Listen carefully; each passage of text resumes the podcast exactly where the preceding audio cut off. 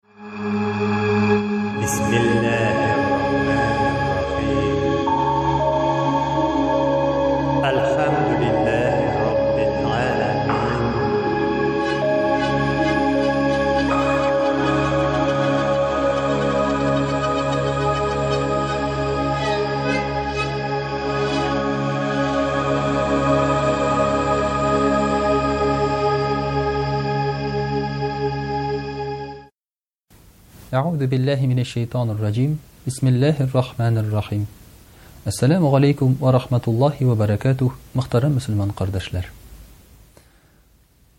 Соңгы вакытларда шундый сүзләр ишетергә туры килә.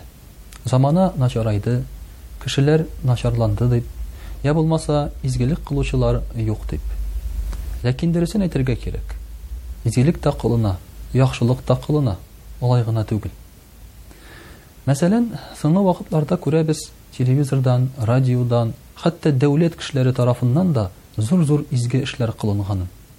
Корбаннар чалына, мәчетләр төзелә, хәйрия фондлары эшләп тора. Мәсәлән, шушы шәһәребездә генә дә сукырларны тәрбияләү турында, аларны укыту турында бик күп сөйләнә. Һәм дә ки һәрберебез үзебез дә бит.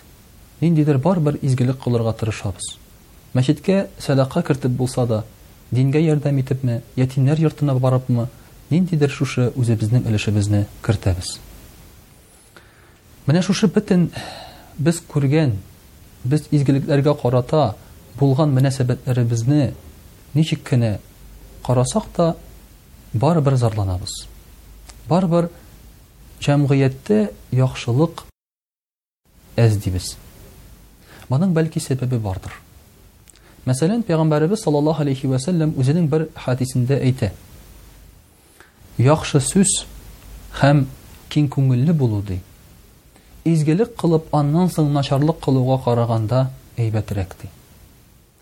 Әйе, бу, бик гади тәгълимат. Моны бик җиңел аңларга. Яхшылык кылдың икән, аннан соң ничек яхшы, начарлык кыласың инде, бу дөрес түгел бит инде, дип, бөтенебез дә моның белән ризалаша. Әмма шушы сүзләрнең нигезенә карыйк әле.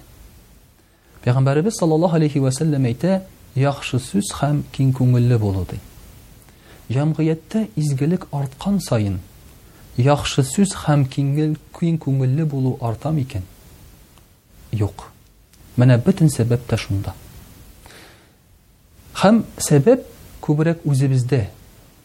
Менә без ятимнәр йортына барып килдек.